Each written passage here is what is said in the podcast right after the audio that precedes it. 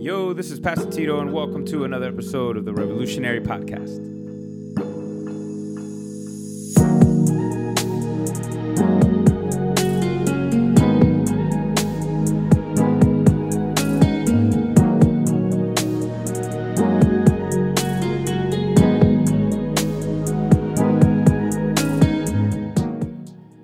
Yo, so today we are going to look and examine a form of reading the Bible that is very important.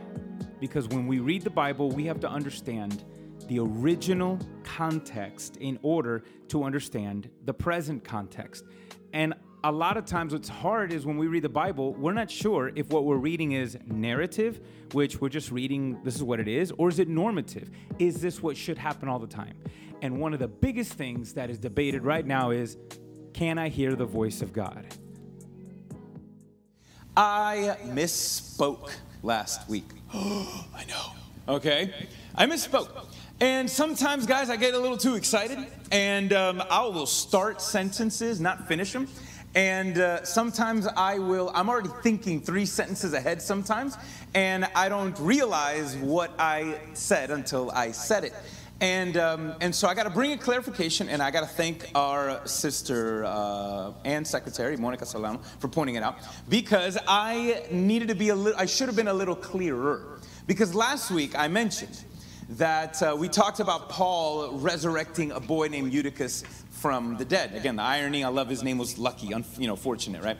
But I said that that was the only recorded miracle in the book of Acts that we have of Paul. Clarity. That was the only recorded resurrection miracle that we have.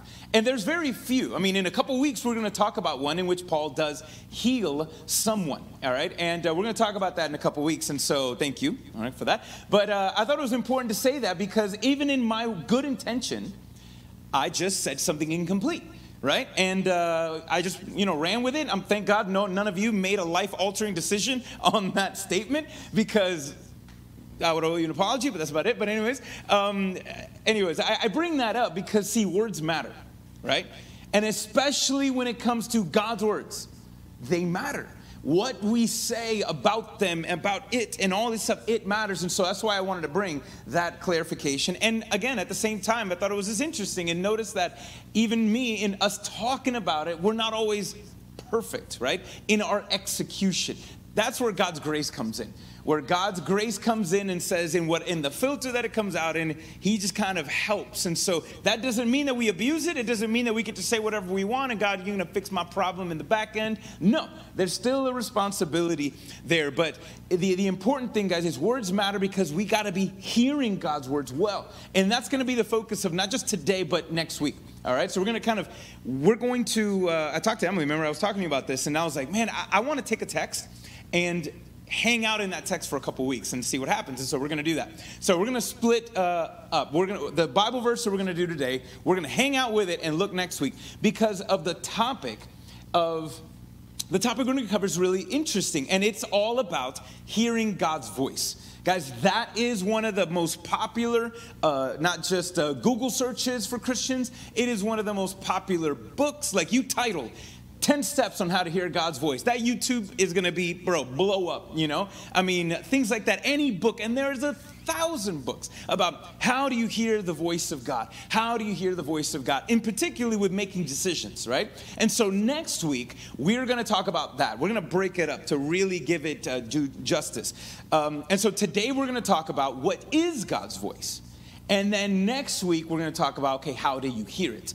Because you can't you know we got to really understand what is it before you can try to hear it. And it's a it's a really interesting uh, topic because there's this phrase i'm sure if you've been a christian longer than five minutes you've probably heard of this statement before. Not in the bible but have you ever heard of the quote when it says christianity is not a religion it's a relationship. You've heard it. Okay online you've heard that It's, a it's not a religion, it's a relationship. Well, the origin of that statement is really focusing on our, our works based religion. Like, meaning the faith that we have in Christ, He doesn't call us to do something and all about busy work and activity and, and it's all on us to accomplish. No, it's a life giving relationship.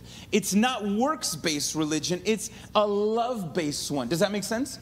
And so when we say relationship, we understand, okay, it's, it's a little, you know, it's not a, a, a worker employee relationship, you know, it's, it's different. But then that statement over time has been used to be able to say, see, my relation with God is not a religion, it's a relationship. And relationships require communication. And communication is two ways, meaning we can talk to God and He talks to us. He hears us and we can hear him. And so now there's this idea, not even that now, it's always been, the struggle with what does that relationship look like? I mean, you guys look, we right now are in somewhat of a relationship, right? In that uh, we're in the same room, we're friends, I'm talking, you're hearing, and, uh, you know, things like that. But is that relationship with God the same? Can you wake up and have a one on one conversation with God for 20, 35, I don't know, whatever minutes? Well, we'll talk about that. We're going to talk about things like that. What does that look like? And where do we get that idea? Because it is important. And then you got people on to- two sides of the spectrum, right? People will say, listen, if you want to hear God, these are the two uh, things. I'm sure you've heard it. If you want to hear God's voice, read your Bible. And if you want to re- hear God's voice out loud, read it out loud. You ever heard of that one before? Right? And so you have some people who say the only way that you can hear God's voice is right here. That's the only way. And then you'll have some people say, well, no, yes, this is important, but then there's that inner, still, small voice, and he can talk to you and guide you every single day. I mean, a, a very popular preacher says in his title book that talks about hearing God, he says, God is always talking. He's always talking to you but it's up to you to listen. It's almost like radio signals right now. Like that's some idea. Like, is God like a radio signal that all we got to do is just tune in and there he is, he's talking right? Is that what it's looking like? And so you got both extremes there, right? Where it's not and it is. And then the arguments where somebody say, well, no, see, if you believe that you can't hear God's voice personally, then you never will, right? That's the one. If you believe that you can't hear it, then of course you're not gonna, you can't hear it because you don't believe, you're not looking for it, right? And does that make sense, guys? If you believe you can't hear God's voice, then that means you won't. But then just because of way, if you believe that God is talking all the time, well, then that means you're, you're going to read into everything now. Because if you believe that he's talking all the time, then you're like, oh, well, you know, look, look at the cloud shape. You know, God, what are you saying right now? And, and you know, look, look at this, look at that. I got all the green lights. Lord, what are you saying to me right now? You know, and so then there's that extreme. If you believe that God talks to you all the time, then you're going to make a lot of mistakes because you're going to read into everything. And then you're going to put his name on something that he didn't say. Isn't that a commandment? Don't take his name in vain. Thus, the Lord said, Careful. So, what is it then? Is it this? Is it that? And that's going to be our journey for the next couple weeks, guys, because um, I know it's important, and I know for a lot of you, you really do want to hear God. You really want to know, specifically when it comes to your, your life, right? And so when I want to make big decisions and this and that, what do I do? How do I do it? I don't want to mess up. I want to be in God's will. In order to be in God's will, don't I have to hear His voice so He can tell me what to do? Okay, so that's going to be the next two weeks. And so, but today, what we're going to do is we're going to look at Acts chapter 21, and we're going to look at what God's word has to say about what God's voice is. All right? And so, we're going to hang out here for a couple weeks, but let's read the whole story together. So, we got about 14 verses. We're going to put it on the screen. Um, so, just a little prequel. All right? Last week, what we were talking about last week, we had the Paul was on his way. We're kind of wrapping things up. He's ending his third missionary journey, and he is going to head out to Jerusalem and then eventually to Rome. And so Paul is kind of given his like farewell tour. And uh, last week it was a very heartfelt goodbye. I mean, they're all crying on, uh, you know, as they're saying goodbye because this was a church that Paul spent three years with. He had he hadn't spent. Uh, um, he spent more time in Ephesus than anywhere else. And so, man, they, he had some deep relationships there. And so we're going to pick up right where that left off when they all said their heartfelt goodbyes. So let's read on chapter 21. We're going to start in verse 1. So after, look at the words that Luke writes. After we tore ourselves away from them. Man, look at the emotional goodbye there, right? As we tore ourselves away from them, we set sail to Kos and the next day to Rhodes and from there to Patara and finding a ship crossing over to Phoenicia, we boarded and we set sail. After we sighted uh, Cyprus, passing to the south of it, we sailed on to Syria and arrived at Tyre since the ship was to unload its cargo there. We sought out the disciples and stayed there seven days. Through the Spirit, so here's one of those instances. Through the Spirit, they told Paul not to go to Jerusalem. When our time had come to, to an end, we left to continue our journey, while all of them, with their wives and children, accompanied us out of the city. After kneeling down on the beach to pray, we said farewell to one another and boarded the ship, and they returned home. When we completed our voyage from Tyre, we reached um, Ptolemais, I just made that up, where we greeted the brothers and sisters and stayed with them for just one day. The next day we left and came to Caesarea, where we entered the house of Philip the evangelist, who was one of the seven. Pause. So we haven't seen his name, for those of us that have been studying the book of Acts all year, we haven't seen his name for months. And so Philip was one of the original seven that the church picked right at the very beginning. This is probably, it's been maybe 14, 20 years or so since that moment in the time span.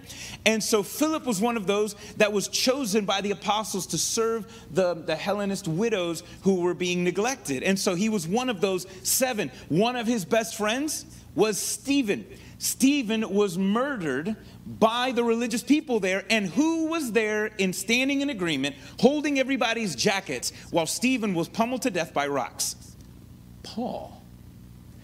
So here's Paul and Philip probably seeing each other for the first time in 14 to 20 years. And the last time Philip saw Paul, he was there and he was, a, he was an accomplice to his best friend's murder. And look at how God can restore relationships there. Isn't that pretty cool?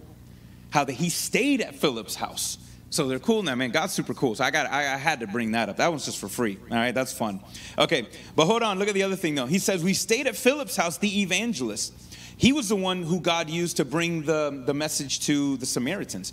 Um, he was one of the seven, and we stayed with him. This man had four virgin daughters who prophesied. That's an interesting phrase there.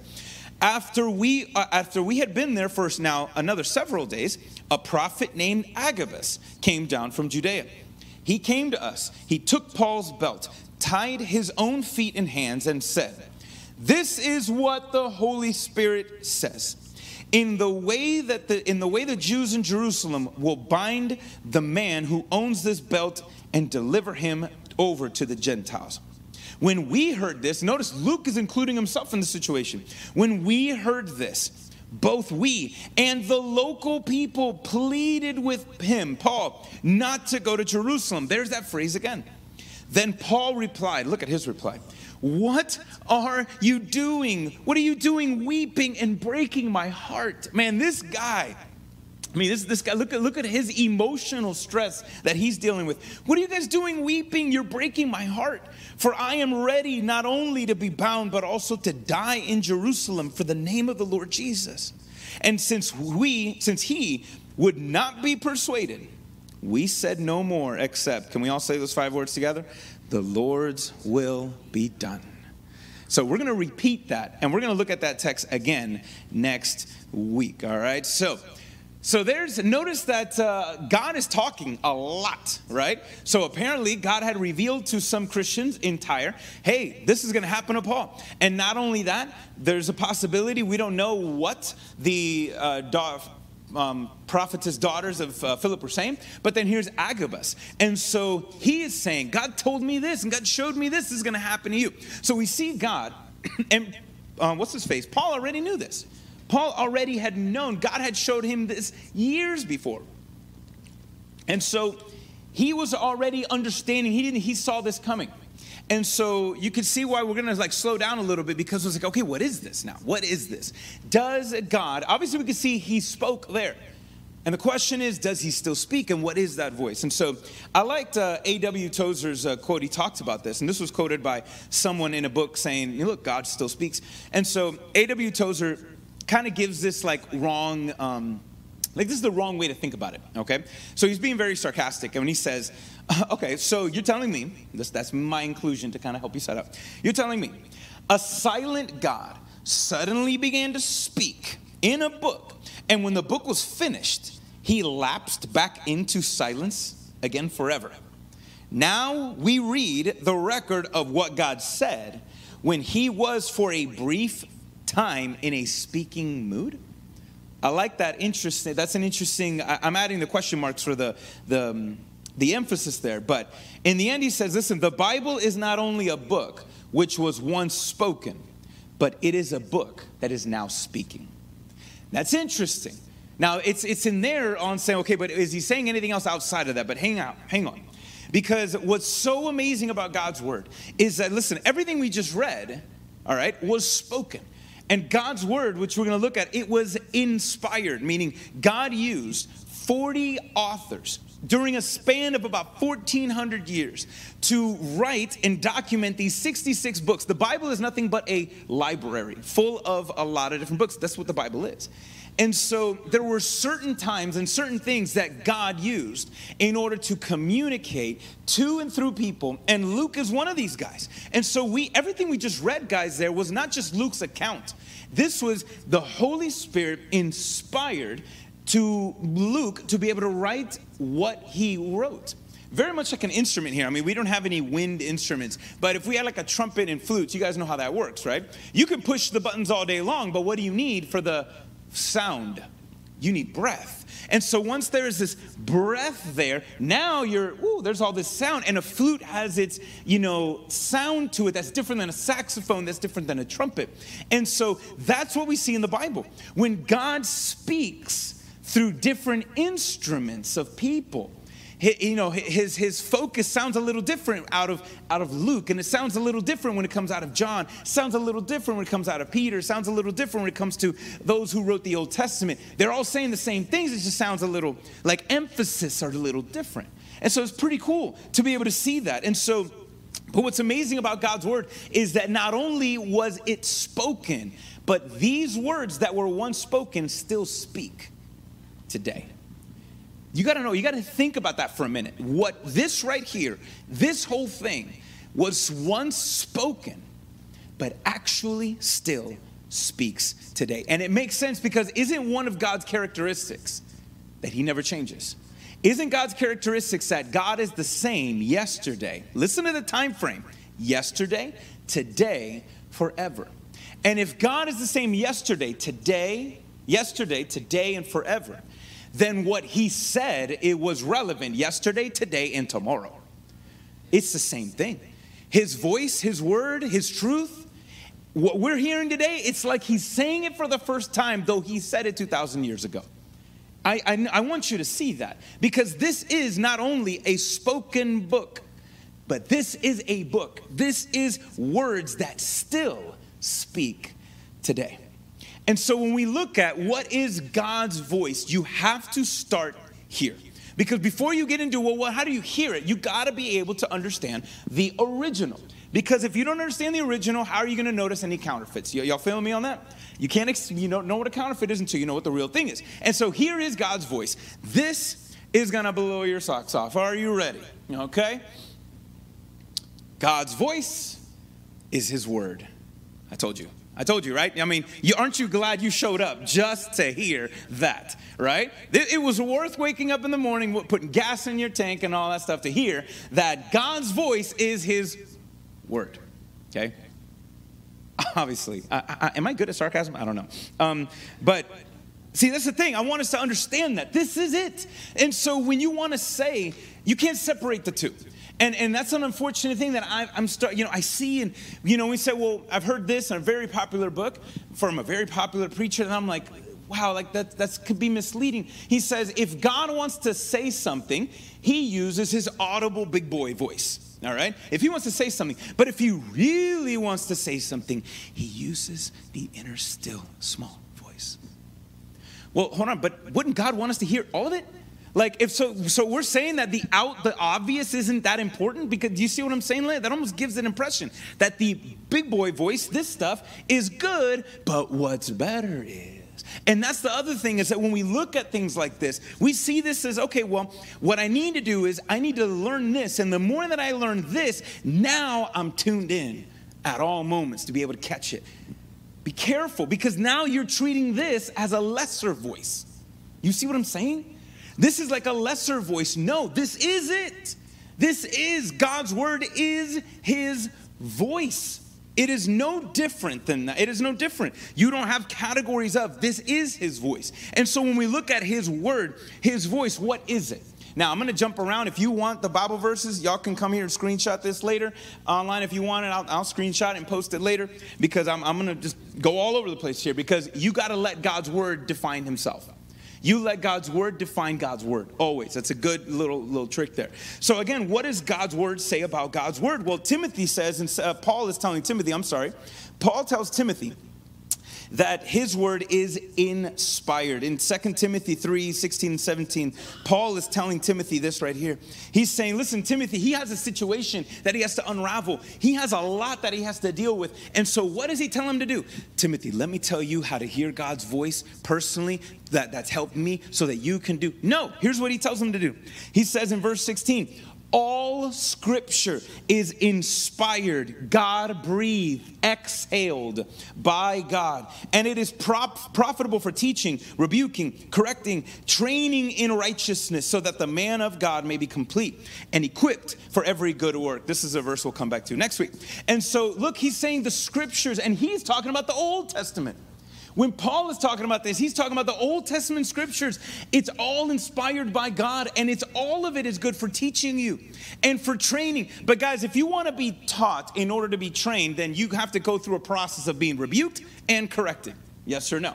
Right? If you if you want to be trained to do anything you got to be told uh, no not like that it's like this. Nope not like that. that that's wrong now you got it right right? That's what teaching is 101 to teach somebody anything is to say this is not that okay? No okay now you got it right? That's what that is. And so here he's saying the Old Testament itself. And now we know that the, this applies same to the New because Peter and others would talk about, and we, would see that the same God that inspired certain books in the Old Testament had the same thing over these. There, so there's a reason why we have what we have in our Bible. But all of it is good. All of it is good. Now, this is the interesting part. All of it is good for instruction, but it doesn't mean that all is equally interesting. That, that's, the, that's the hard part when it comes to the Bible. God's word, all of it, his voice, God's word is all equally important. It's not all equally interesting. You know, there's some books that's like, yikes, okay? That was like, man, I don't know, what, am I doing with this? It's like, this is weird, and, and what do I do with that? I, don't know. I get it. I get it, I get it, I get it. All right? But it's all good, though. And see, that's the thing, guys. It, I want you to understand again, it's inspired. This is his voice. And so we got to approach things like this. So, for example, if you ever read the Bible, and if you ever, uh, you know, let's say you have a devotional, you read the Bible every day, you have certain things set aside, and you finish your Bible reading for the day, and you're like, well, I got nothing. Okay? Have you ever had one of those moments? Come on now. Thank you. Type it, please, online. You've ever had a moment when you've read the Bible for the day, and you're like, that's, I'm going to roll with that for the day, bro? I was like, what am I going to do with this? So let me say, let me ask you this. If you read a Bible verse and you got nothing out of it, did God speak? Maybe, uh, maybe it, now you're saying yes. Maybe in the past you were like, you were like, no, he didn't speak. I got nothing. But if you read his word, did he speak? Yes, he did. So let me just give you one quick one, guys. If you ever bump into a Bible verse and you don't know what to do with it, you know, like, bro, I don't know, I can't get any, what am I to do with this? Then just at least praise God that you had the privilege and honor to be able to hold a Bible in your book and, and in your hand and read it. So even if it was a boring one, even if it was an, it, it was just I got nothing out of it. But Lord, I am so glad that I have your word. I am so glad that, that you have been faithful to. Do you see that right there? And so, because again, guys, just because you got nothing out of it doesn't mean God didn't say anything. A lot of times we miss what God wants to say in His Word because we're only looking for what we want to hear. I, I, I have a rewind button. Can I? Sometimes we miss what God wants to say because we're only looking for what we want to hear. And that's a problem. But all of it, I want you to know, guys, all of it is inspired. Not only is all of it inspired, the author of Hebrews in Hebrews chapter 4, verse 12, it's alive. Not only is it inspired, it's alive. In Hebrews 4 12, he is saying, uh, let me find it. For the word of God is living and it's effective, sharper than any double edged sword, penetrating as far as the separation of soul and spirit, joint and marrow. It is able to judge the thoughts and intentions of the heart. Guys, I, I want you to see that. It is alive. It is like a heat seeking missile that when you hear it, it is designed to go to the root of everything in you and to be able to find what is any lie that is keeping you from knowing God. And it, that's what it is. Every time Jesus spoke, it was on target. Every time. When somebody asked him a question, every time he said something, it was never wasted. It was always on target every single time. It is alive. And what's amazing about this is that the reason why it's alive, it's it's just so cool, guys. Listen, the Bible is unlike other books. Unlike other books. It is not only a book that we read, but it is also a book that reads you. It's a book that reads you. And it's a book that it's hard to understand, but it's weird to know that this book looks like it understands me. Right? Have you ever read the Bible? You've read something and be like, yo, that's that's me right there. Or I, I, I, needed to hear that. Have you ever, even on a Sunday morning, have you ever heard a sermon that it just, that word that was said two, 3,000 years ago, it was like it was for you at that moment, like it was brand new? Yes or no? I've had plenty of those. So it's so cool. And that's, by the way, encouraging, guys, because if you don't understand all of God's word, you can rest assured my God understands me. And that's pretty cool. But at the same time, that's why you have to approach God's word very cautiously. But it is inspired, it is alive. Let me use Jesus right now. It is empowering. This is empowering. Jesus says in Matthew 4 4, this is another one that sometimes people kind of go a little too far in. Uh, the devil is tempting him. What does Jesus do? Matthew 4 4. He tells him in the famous phrase, Hey, turn, um, turn bread into, turn rocks into bread so you can eat. And Jesus replies back and says, It is written. So what is he pointing to? The spoken word of God in the past is Jesus, when Jesus is now doing spiritual warfare face to face with the devil, does he says, Thus saith the Lord right now in this moment. He literally pulls back and says, Hey, I remember one time my daddy said, My daddy said one time, The Lord, it is written that man shall not live on bread alone, but on every word that comes from the mouth of God.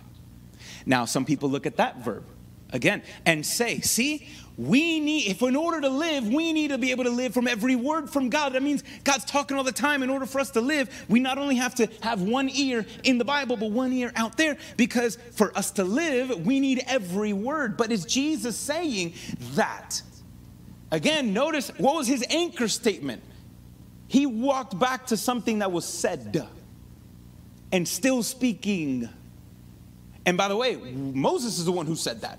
And so, what is the context? Deuteronomy 8:3 is when Moses says this. Deuteronomy 8:3, he says, telling the people of Israel, You guys have made it 40 years in the desert. Interesting. Jesus said this statement after 40 days in the wilderness of fasting. And Moses said that word at the end of 40 years of wandering. And he says, The Lord has been faithful to you. He has carried you through. And you have, he did it in a way to teach you that man shall not live by the things of this world, but by his truth. And when Moses said by his word, what was he talking about? What's the context? The revealed law that they had received.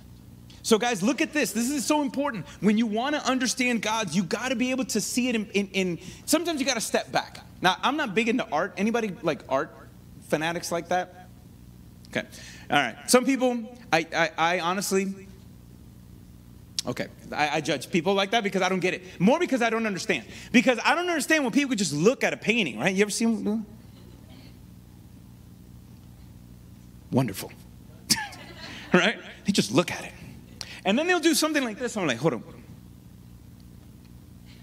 Oh, wow. Right? you ever seen that? And so because the thing is is listen for you to enjoy for you to enjoy a painting, you can't enjoy a painting up close. Sometimes you have to step back and and see and now you see it. I'm like, "Oh, I see now."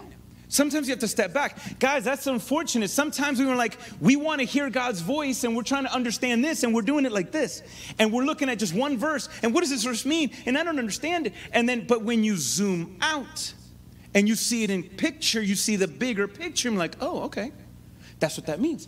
And so when Moses and Jesus are saying that we need the word of God in order to live, what we're both talking about, the, the revealed word of God that was written. That's what it was saying. And so it is for us as well. And notice, look at it, what it does, guys. It empowers us. These spoken words are enough. They empower us. Jesus also said in Matthew 7 24, 27, Matthew 7 24 and 27, at the end of his Sermon on the Mount, what does he say? At the end, he gives this illustration on verse 20, uh, 26 and 27. He says, Everyone who hears these words of mine, everyone who hears these words of mine and acts on them will be like a wise man who built his house on the rock. The rain fell, the river rose, the winds blew, pounded that house, yet it did not collapse because its foundation was on the rock. But everyone who hears these words of mine and doesn't act on them is like a foolish man who built his house on the sand. The rain fell, the river rose, the winds blew and pounded that house, and it collapsed, and its collapse was a great crash. People look at that verse and say, See, that's your life. So you need to not only hear this, but you got to hear that because your life needs to be built on, again, a rock, not a foundation. And so if you're not hearing the voice of God and discerning the voice of God out here, your life is going to, you know, be a mess. But Jesus' whole Sermon on the Mount was all about salvation. It wasn't about decision making, it was all about salvation. And what he's saying here is when you hear these words of mine, which, yes, Jesus was speaking them there, but Jesus was doing nothing else but repeating spoken truth of that God had been revealing for years and generations. And so he's saying, when you receive the truth that I have declared today, and what is the truth that Jesus declared in the Sermon on the Mount? that you are all in you know in sinners in need of a savior that is really the theme of it the theme of the sermon on the mount is um, who, how can you be saved and how to save people live. That's the, that's the Sermon on the Mount. How do you get saved and how does a saved person live? And what he's saying here is that if you believe in what I've said, that you are sinners in need of a Savior, and you put your trust and confidence, that's the implication.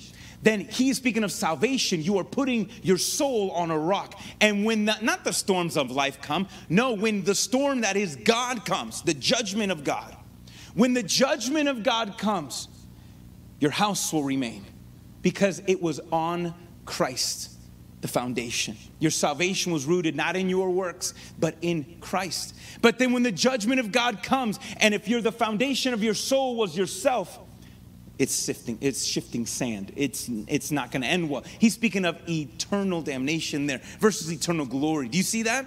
But look at the words there. These words are powerful to save you. They're powerful to save you. They empower us to live. They empower us for eternal life. Not only that, these words are eternal. Let me show you Isaiah. Let me go flip to the Old Testament. Isaiah 40, verse 8. God, Isaiah, a prophet, is saying this. He says, The grass withers, the flowers fades, but the word of God remains forever. The word of God remains forever. Guys, God's word is eternal. It is eternal. Again, yesterday, the same yesterday, today, forever. And so, what's amazing about, again, these words is that what we've spoken, what God has said once, He's not going to be like, yeah, you know what? I kind of changed my mind. You know, uh, you know this, this, uh, you know, COVID and all this other stuff. You know, I really started rethinking things, and so I'm about to, I, you know, I'm, going to shift. I'm going to send. Uh, I need somebody to edit some of these verses because uh, I don't know if I believe in that anymore. Um, maybe it's not helpful for you. You haven't gotten it in 2,000 years, so maybe let, let me let me say it again. Let me, let me say it a little slower, maybe, so you guys can get it. No, God is not going to do that. God's word is eternal. And that's why our, why our hope is anchored on the Word of God, on the truth of God. Our, our, our hope, that's why we have hope, because it is solid. It is solid. It is eternal. And not only is his word and the, the, God's word eternal, it's inspired, it's alive, it's empowering, it's eternal. I can keep going on this list, but I had to stop it at one point. But I'm just going to end it with this. It's true. God's word is truth. This is Jesus uh, in John 17, 17. Let me say this one. John 17, 17, Jesus says, uh, where is it? There you are. It says, Sanctify them by the truth. Your word is truth. So there is again, it's like when now here's Jesus himself saying, and what is Jesus talking about? He is praying for the disciples. He literally, prior to this, it says, Father, I have given them your words. Meaning Jesus said, I've said enough. I've said enough. I have given them your words. I have told them, shown them. Listen to that. I've done enough. I, I don't gotta say any, I don't gotta say anything else. Right? I have told them and given them your word, and now I pray for them. And Lord, He says, sanctify them in the truth, and your word is truth. And so, see, there's that anchor again that we come back to when it's not just anything, guys, and it's not just our truth, right? We just were doing a, a small group. This uh, just started this last Wednesday. Uh, by the way, we will let people know if what small group for Wednesday if there's rain, the storm. So we'll let you guys know if it'll be canceled or not. But we're having it here every Wednesday. Um, there's a Zoom link that we're doing, and for those that can't make it in person, and then we also have in person. But the Truth Project is something that we do, and it's something we're doing. And we this week, for those of us that went, right, we defined not we, but we looked at what does God have to say about truth, and truth is reality according to God's perspective. That's truth. Truth is the reality of this world according to the lens and eyes of God. That's truth. And what God has to say is true. What he has to say, there's truth behind it. Now, maybe there's not all the other tiny truths, right? Like again, we were looking at earlier about decision making, stuff like that. But it is the source of all truth. This is what it is, guys. His voice is this. And so we before we keep on going, it's just making sure we understand that premise. There is no there is no other voice. There's not a lesser and then greater than. This is his voice. Y'all tracking? Y'all good with that? Now, some of you may have a question. Okay, got it. I'm good. Believe it 100%. But what about? All right. What about prophetic words? And what about what about this? What about words of knowledge? What about words of wisdom? What about doors and signs and fleeces and this and that and all that? All right, next week on some of those, okay? Next week. But because again, before we do all those things, we, I want to make sure we give this the right attention. Because again, that's the problem right there. And if that's already bothering you, that's your problem. Already there, that's your problem if you're bothered. Now, if you're not, then we're all good. But if you're bothered with, no, I want to know now, then that means this is not enough for you then. You see? If that is bothering you and that is not good enough for you, I'm sorry to tell you, that means that your view of God's spoken word is not enough. You need something else, you need something more. And that has always been a prevalent temptation right? It's always been a prevalent temptation for us to be able to have. I mean, from day one, right? We want to be our own gods. We want to be able to do this and do that, right? And we want to do things our way. That's always been the problem. And that's why I wanted to really separate the two. So that way we can really address that for some, if that is you. And uh, that was me for a long time. Okay? I was the one super hyper focused out there. Like, uh, I don't even know if it's true or not. I mean, I've seen ugh, I've seen this in like movies, so already probably not true. But and I didn't bother googling it. But um, I've seen it in movies and in cartoons when you got like Native Americans, right? They put their ear to the ground to be able to see who's coming. I don't know if that works or what happens, but that was me all the time, man. I had the ear in the Bible and then an ear out there trying to like you know see if I can feel it, you know, and catch a wave or whatnot. And so I want you to know that, that that's a lot of unnecessary anxiety that God has placed on you. I want you to understand now that God has placed on you, people place on you in thinking. And so, guys, this is his voice. This is his word. So, how do you hear this? So, if we want to hear God's voice, let's just focus on this. How do you hear this better? Well, there's a lot of things, guys, because listen, God's word is challenging, and I've already kind of talked about that. It's hard to understand it. It seems to understand you, but you don't understand it have to, you know, all the time. It is challenging. It is not easy. You know, it's not easy to be able to consider it and think, and especially if you've had patterns of like, you know, chunking things up, and and you if you have an approach of I took this one verse and I built this whole idea on this one verse. When now I zoom out and I show you, oh wait, I've been yikes. Okay, oh, all right. I know it's challenging. It is, and it's meant to challenge you right? Uh, the, for the Spirit of the living God, the Holy Spirit, the Holy Spirit which inspired the truth, and He's also described as the Spirit of truth and the Word of God. So you can't separate God's Word with the Holy Spirit. All right, this is an avenue, and a, it's, it's this is part of Him as well. It's truth. Okay, the Holy Spirit, in order to change you, will challenge you. And that's part of it. He can't change you if, you if you're not challenged, if you're not willing to say, like we sang a minute ago, all right, Lord, here I am. Here I am. And that's why surrender is important. So when you read this, guys, I encourage, I encourage you, I encourage you, I encourage you. I encourage you to read God's word always humbly. Humbly, under, meaning that, listen, even if you got something out of a text, you're not going to get it all.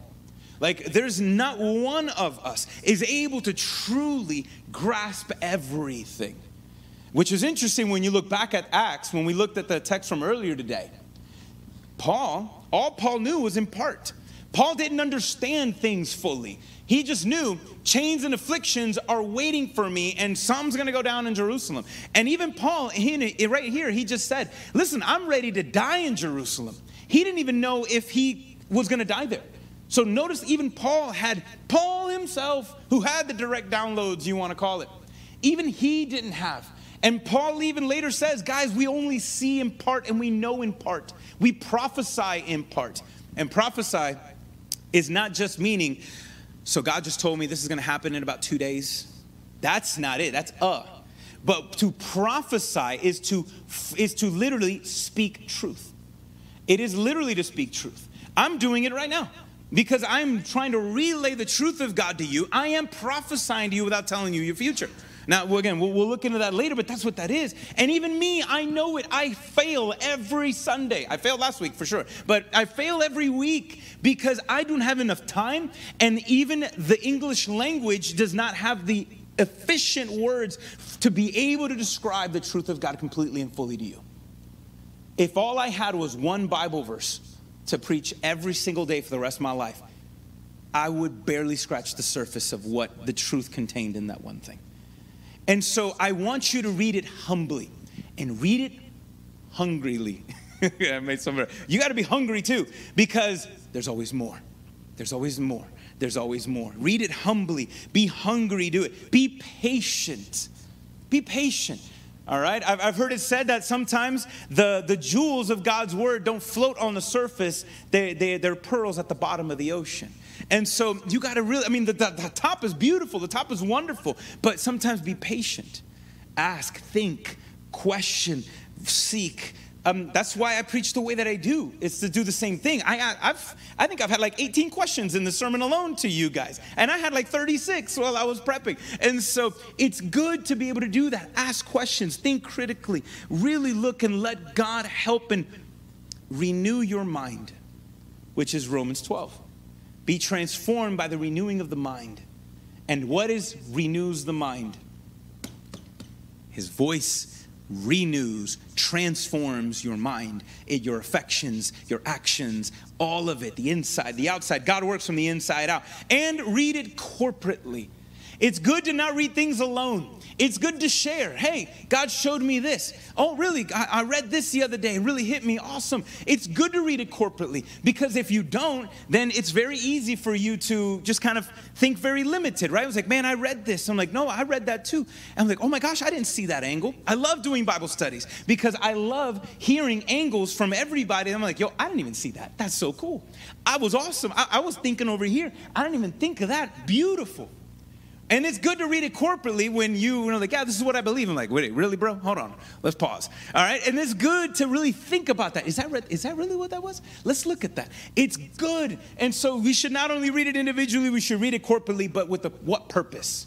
And here we go. Paul himself said, you, you would think, Paul in a letter says, I count everything as loss. And when he used the word loss, he literally is using the Greek word for dung. Okay? Excrement, fecal matter. Okay, you get it. It's crap, right? You understand what I'm talking about. Okay? It, it's crap. It's a, it's a deuce, all right? Uh, that's what it is. And so he says, I, can, I consider everything as a number two, okay? I consider everything as a bathroom number two to this one thing. What would that one thing be? If you would think, I count everything as nothing compared to this one thing. And if all he had was this one thing, it would be enough. What would he say? Oh, I, can, I count everything as lost except for the power of God that is able to do things through me in miraculous ways and signs and wonders. Because that's what, is that what he says? He says, I count everything as lost except this one thing to be able to hear the voice of God every single day, showing me, teaching me, guiding me. No. He says, I count all things as loss to this one thing to know Jesus Christ.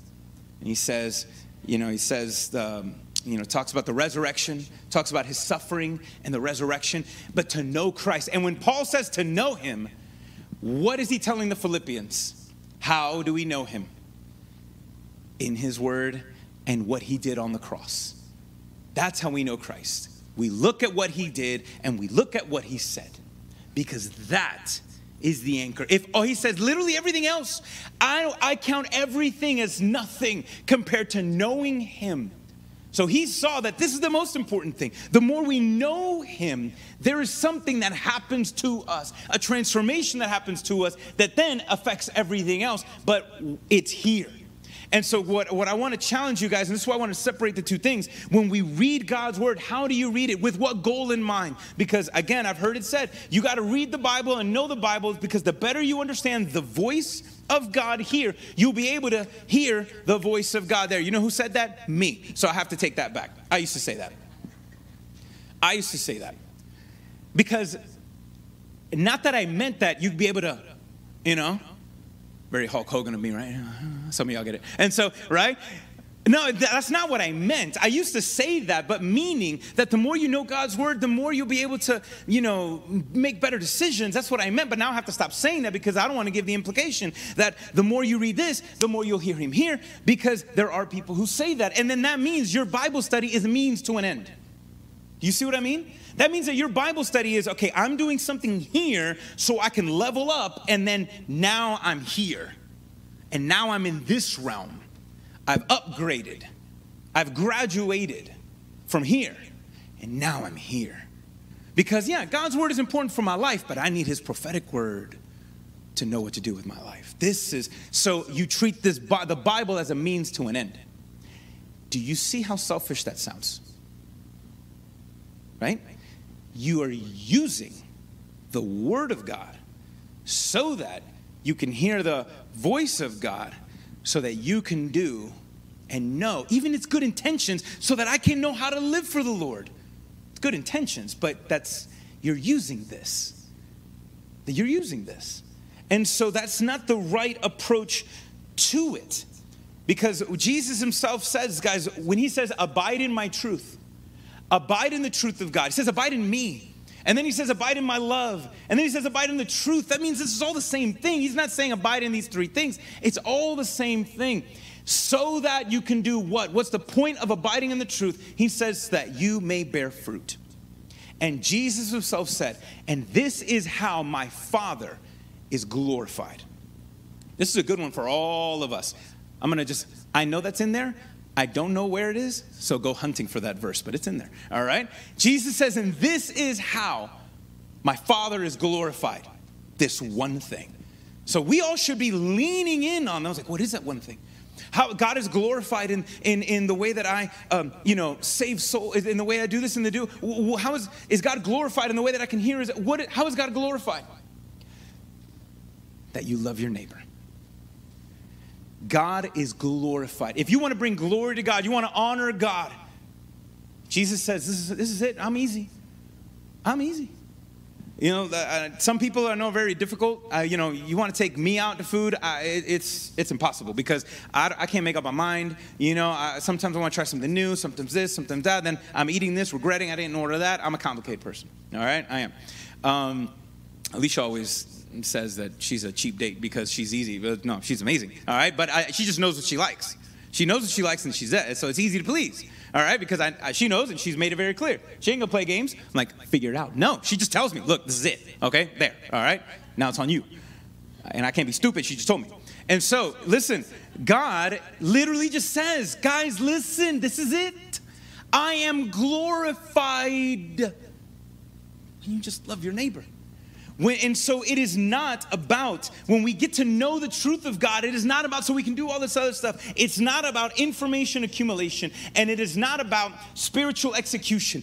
The Word of God is meant for personal transformation, to sanctify us. Sanctity, which is to talk about to be made holy, meaning to be more like Christ, to submit ourselves and to love others.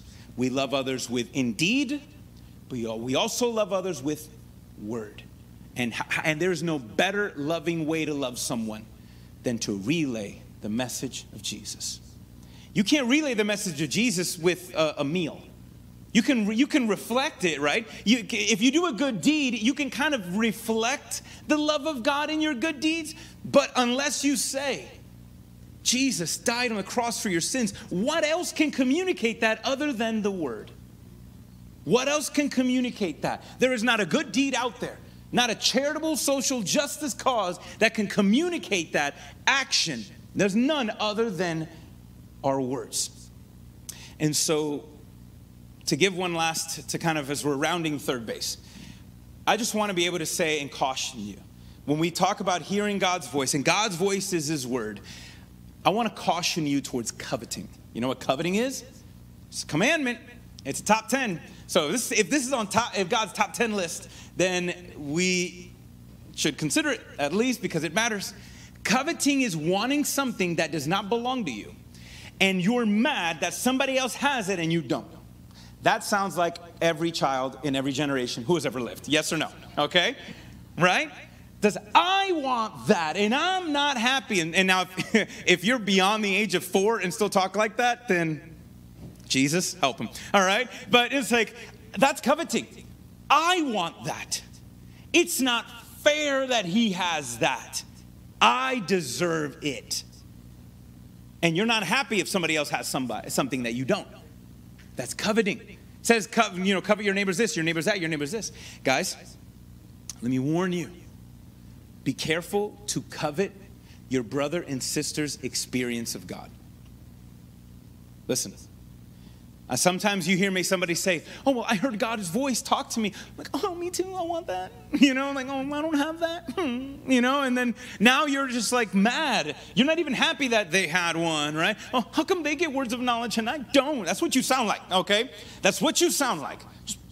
Mm, that's what you that's what you look like. Okay? That's what you look like when you're doing that. And listen, just because there were people in the Bible that got direct downloads because people read the book of Acts and they see, see, uh, Agabus got a word, and, and, and, and these people got a word, and Paul got a word, and, and so I want one too.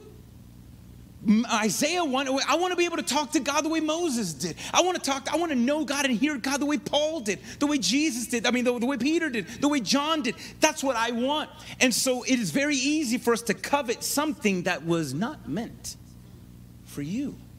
Just because God gave the privilege of some to experience that and not you, it's okay. You, you hear me on that? It's okay.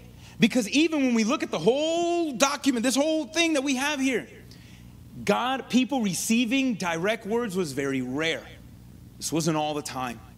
I mean, we've even read in the book of Acts that P- Peter and all these guys made decisions and never was it, all right, let's, let's pause. God, what do you have to say? All right, good, all right we got it. We're good, good, go. Okay. No. It was providential moments when God would do this, a providential moment when God would say that, orchestrate this and do that and do that. And so the providence is important, but I just want to caution you to don't covet someone's experience. Don't covet it. I'm like, I want that too.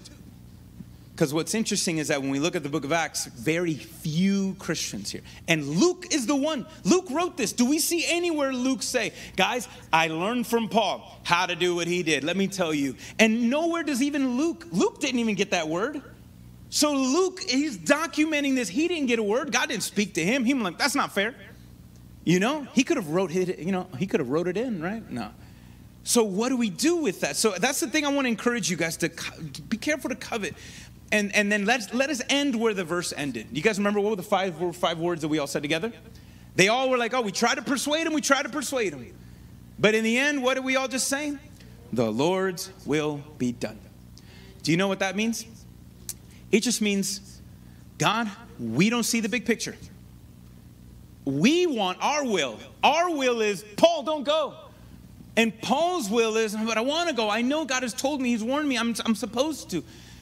I'm supposed to go. But we don't want you to go. But I'm so, what does God want? I don't know. Because remember, these people were saying, Thus says the Lord, this is going to happen to you.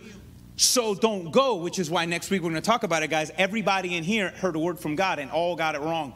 They all interpreted it wrong. So we're going to talk about that next week. They all heard a word from the Lord clearly. Gonna, something bad's going to happen to Paul in Jerusalem. And they all discerned wrong. They all heard right and discerned wrong. Yikes. And so, look at this. So, the thing is, guys, is just because it's in the Bible doesn't necessarily mean it always is. Because again, I don't want anyone to feel less than because all I have is a Bible and I don't have an experience. Guys, again, what is his voice? The voice of God communicates the truth of God. And what is the truth of God? His word. His word. And his word is not easy. Look, these guys all received a word from God and they struggled to understand it. They didn't understand it. Guys, you can receive a word from God and still struggle, and it's okay. You can all, they did, it was very vague. Even Paul was like, I, I, I don't even know what's going to happen. I might die in Jerusalem. I might not. I don't know what's going to go down. Even Paul did not have, the word was very vague. And guys, there's here things that kind of seem vague. But in the end, if it was good enough for them, it's good enough for us. And this is why we say, Lord, your will be done. Our trust is not in our understanding, we are leaning on you. And doesn't that sound like a Bible verse. It's in Proverbs, right? Lean not on your own understanding. In all your ways, acknowledge him, and he will make your path straight. It doesn't mean that he's going to tell you everything to do. It just means, listen, it's going to be okay if you trust in the Lord. And so our big thing, guys, is well, is it, is it not? Is it this? Is it that? But if you can just rest in the sentence, Lord, let your will be done in my life. I trust you. That is an important place. And be careful not to say the extra stuff. R.C. Sproul says that the, the, the, I think that the greatest weakness in the church today is that almost no one believes that God invests his power in the Bible. Everyone is looking in power in a program, in a technique, in an extra thing that we've been talking about, in anything and everything except where God has placed it. And where has God placed his power? His word. This is not a lesser one. And so his word is meant to do something. And do you guys remember we just read in the book of Acts that they all hung out on a beach and prayed before they said goodbye? That beach is actually known for making uh, glass. So you guys ever seen the sand that can be turned into glass? You ever seen that? You guys ever seen even um, when people uh, glass blowers? It's pretty cool. I think we've all seen videos or, or pictures like that. Well, how do you how do you shape and mold glass? What do you have to do? You have to heat it, right? High temperature, and then you stick the substance at the end of a pole, and what does that person have to do? And the breath expands it and then the heat you know softens it and the hands of the artist the master shapes it. That's us. Guys you and i are the you and i are the dust of the world the dust of the earth. The bible says that we are created dust. God made man out of dust out of sand. And so god takes the sand heats it with the heat of his love Baptized, that's that fire, the, the heat of his love. He will warm us with his love. And then his word is the truth of God. His word, this is fire. And so when we are warmth, when our heart is warmed to the truth of God, the truth of God also speaks, blows into us. That is inspired, it is exhaled. It, we receive it. When we do, it expands us, it shapes us, and then God's hand molds us into something wonderful for His glory. Guys, that's what it means. That's what it looks like to read the Bible. It looks like to read the Bible with that, with the fi- knowing that you're reading it in the fire of His love. And you say, Lord, Because something can exhale, but you got to be able to inhale right? And you got to be able to take it in that way. That is what it looks like to read the Bible. That is what is the point of it is to take this that inspired word into us that it molds us and shapes us to an instrument that could be for the glory of God to love our neighbor so that they can receive the same thing as well. And so I end with the same thing that Paul did in Acts, uh, our benediction, which the benediction says, I commit you to God and to the word of his grace. The word of his grace, which the word is able to build you up, give you an inheritance for all those who are sanctified. And Jesus says, sanctify them in the in your word, and your word is truth. Do you see how that is? That is, it sanctifies us, it molds us, it shapes us, right? In the same way, like saying, well, if you believe you if you believe you don't hear it, you don't hear it. If you believe that you do, you're always gonna. Well, if you don't believe that this is his voice, then you're gonna miss it. This is where we start. And I want to encourage you don't be, let me don't be. Could you imagine? Could you imagine if the church was less obsessed with hearing the voice of God out here? And imagine if we were more obsessed with using our voice to be able to speak what God has once spoken. Could there be a difference? If we were less obsessed about hearing this voice somewhere out there and more concerned with using our voice to relay the message that God spoke with His. I believe there is a difference. I believe there can be a difference. This is not a lesser voice. People have bled and died to preserve these pages so that you can have them, not so that you can level up into something else. People have bled and died to preserve these pages. And these pages, they bled and died to preserve these pages because these pages were written because someone bled and died. And it was Jesus. And Jesus died on the cross and rose from the grave to affirm that this, what I had spoken in the past, it is true. It still matters. It is the power of God for salvation. Guys, God's word not only can save us, God's word is meant to show us how are saved people supposed to live. And how to save people live? With their head and hearts in this book. That's how saved people are called to live. And if you still want God to talk to you, then fine. Are you tired? Well, come to me, all who are you know burdened and heavy laden, and I will give you rest. Jesus says. You know, if you want, uh, uh, if you just don't know what's going on, and you just want this, and now you want, well, God, just tell me that you love me. Okay, for God so loved the world that He gave His Son that whoever believes in him will not die but have eternal life. The cross is still screaming, I love you.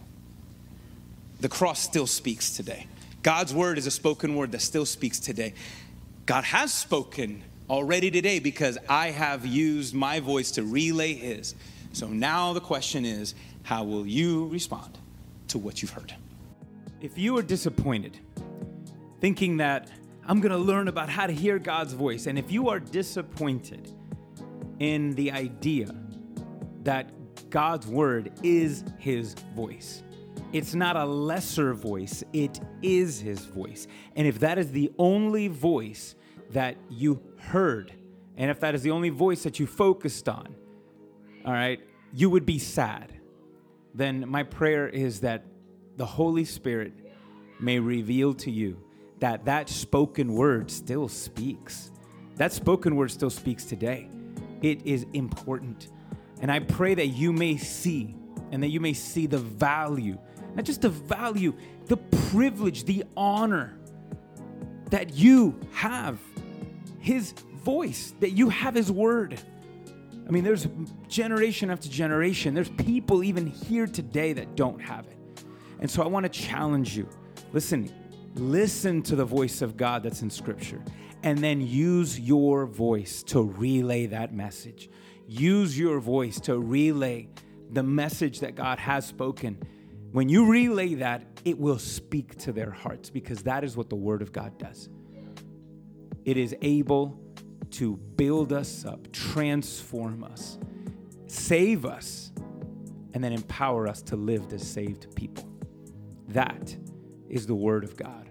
That is the voice of God.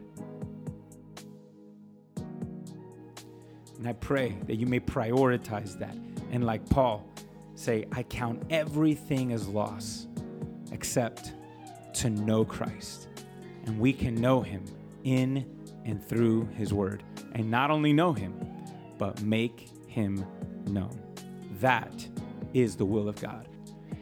And when you understand that, now you'll be able to learn how to make wise decisions for your life, which is our topic for next week.